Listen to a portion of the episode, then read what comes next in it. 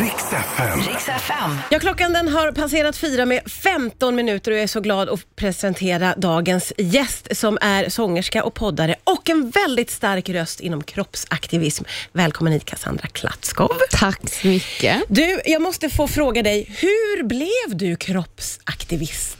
Ja, alltså, jag blev det för att andra sa att jag var det. Så kan man väl säga. Och, alltså, och vad var det som gjorde att andra sa att du var det?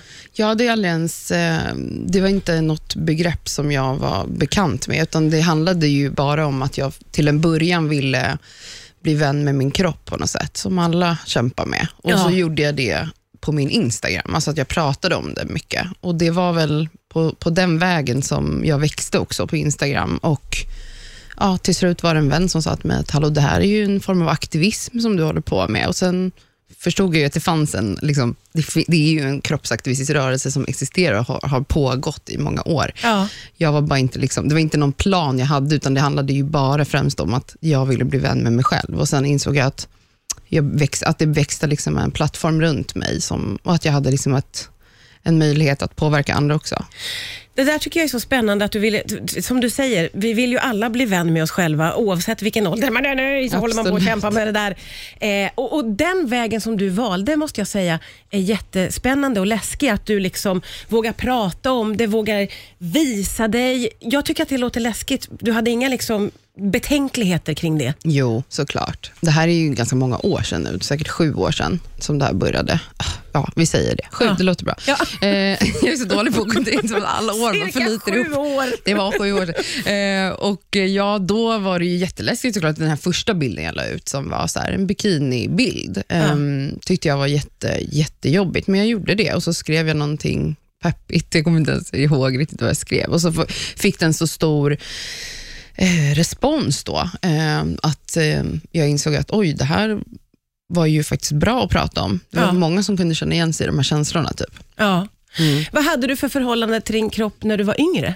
Nej, men som många andra säkert. Jag började liksom banta och hålla på redan vid 11-12 års ålder. Ehm, jag hade en jättejobbig relation till min kropp. Jag var så tidig i pubertet, jag fick mens när jag var nio, jag var längre än alla, jag var st- större, jag hade bröst. Alltså det, jag var inte ens tjock faktiskt, men det var bara att jag jag kände mig som ett ufo jämfört med mina klasskompisar. Så det började väldigt tidigt, den här Ja. konstiga relationen till min kropp. Att jag inte kände att jag passade in och så. Och Sen har det där bara fortsatt hela tonåren med ätstörningar och ja, så. Sånt som drabbar väldigt, väldigt många. Väldigt många. Ja. Jag själv är ju uppvuxen i en tid när Veckorevyn kom med pekpinnar om att man borde banta för att vara snygg överhuvudtaget. Eh, kan du tycka att mm, vi har tagit några steg fram vad gäller de här frågorna, Cassandra? Det tycker jag absolut. Alltså, nu använder man inte ens ordet banta längre. Eh, det var ju helt normalt att Ja. när jag växte upp, också Ja. på 90-talet som liten, att mamma liksom, nu, nu bantar mamma. Mm. Mamma åt något annat än vad övrig familj gjorde. Det var liksom ingen, ingenting konstigt med det. Det var förväntade snarare av Ja, visst. Mm. kvinnor att man skulle banta.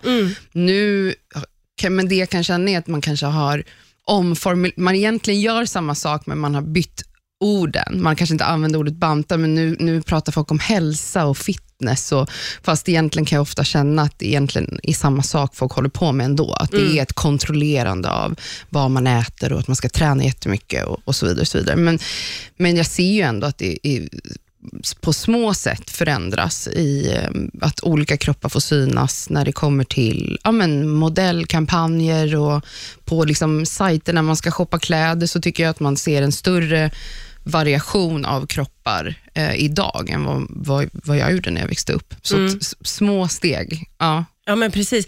Det finns också väldigt mycket eh, idéer eller förutfattade meningar eller vad jag ska säga om större kroppar.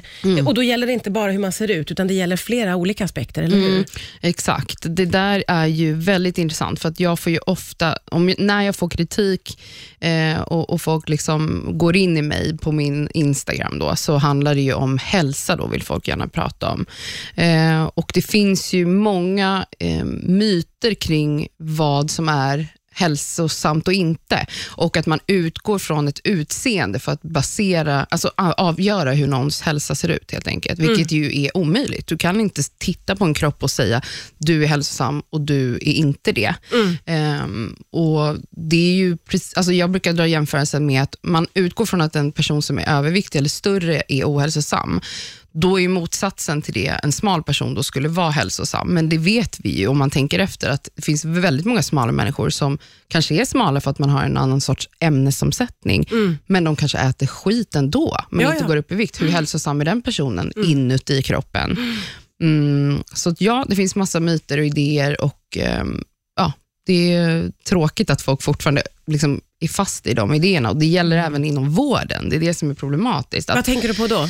Men att man utgår från BMI-värde till exempel, som man vet är ett jättekonstigt mätsystem för att avgöra någons hälsa, men ändå gör man det inom vården. Mm. Det är ju ett system som är liksom byggt på vita eh, västerländska män Mm. Eh, det går inte riktigt att applicera på alla sorters kroppar. Du har ju vänt emot att smala tjejer rider på den kroppspositiva vågen. Vad, vad innebär det? Vad menar du med det? Oh, det är en så himla lång diskussion. Eh, Den är spännande tycker jag. Ja, alltså jag har reagerat på att eh, när jag började liksom prata om, om kroppen och den här, ja, den här aktivismen helt enkelt, så var det ju, eller det är ju en kamp som, som är startad av kroppar som är utanför normen, alltså tjocka kroppar eller funktionshindrade kroppar och så vidare. Eh, sen har jag ju sett en liksom förskjutning av den här kroppsaktivismen har gått in i att det har blivit ganska mainstream senaste åren. Alltså att alla pratar om kropp och att det även gäller smala personer. Jag ifrågasätter inte att kvinnor och män har problem med sin självbild och kanske har och inte ens gilla sin spegelbild, oavsett hur man ser ut. Man behöver inte vara tjock för att ha problem med sin självbild. Mm. Men eh, jag tycker att det liksom derailar diskussionen lite när man bara pratar om att tycka om sig själv, när kroppsaktivismen egentligen handlar om väldigt mycket större saker, alltså rätt, att man ska ha samma rättigheter i samhället, mm. vilket till exempel då tjocka personer inte har. Tjocka personer drabbas eh, av ett förtryck i samhället på flera olika nivåer. Inom vården, i, i yrkeslivet, det är svårare att få jobb som tjock, man blir, eh, man kan få, det finns studier som visar att tjocka personer har lägre lön och så vidare. Och så vidare. så mm. det här är liksom en systematisk eh, förtryck mot en grupp människor. Mm. Och Då tycker jag att när man bara diskuterar så här, jag gillar din valk på magen, så är det lite det är två ja. olika saker kan ja, man säga, ja. egentligen som man pratar jag känner om. det också. Jag säger inte att de inte får prata om kroppen, det får de göra, men jag kan tycka att man, man skulle lyfta liksom de här ja, men lite större politiska frågorna också, mm. när man bygger en plattform på de här frågorna. Mm. Och Jag var lite trött på de här Instagram versus reality-bilderna som ja. väldigt många håller på med. Ja, just det, just det. Där jag upplever att det ofta är smala, smala människor som gör det. Alltså mm. att de, man visar en bild där man poserar och sen bredvid så sätter man en bild där man liksom pressar fram en valk eh, i midjan för att visa att så här kan jag också se ut. Mm. Vilket jag då menade att tjocka människor kan inte välja att se smala ut i en bild. Nej, och, ähm, ja, pressa fram, valkarna är där ändå. Liksom. Mm. Du ja. är ju väldigt eh, transparent tycker jag på ditt eh, Instagram, väldigt öppen och, och, du är öppen med att du har också själv fortfarande dalar och, och dippar. Hur plockar du upp dig själv när du hamnar i de där?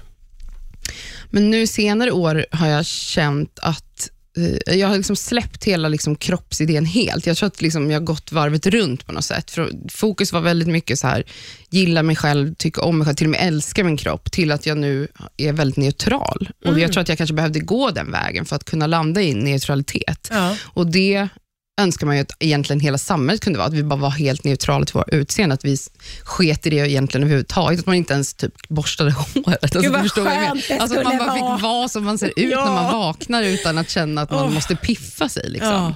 Ja. Eh, det är en utopi, jag vet inte om vi kommer komma dit, men, men att ändå vara så neutral till min kropp, att inte typ gå och tänka på den hela tiden, eller så här, bli upprörd av min spegelbild, det är ju extremt befriande. Mm. Sen kan jag såklart ändå dagen när jag bara, fan kläderna sitter jobbigt eller whatever, men det tar inte hårt på mig längre nej, som nej. det gjorde förr. Mm.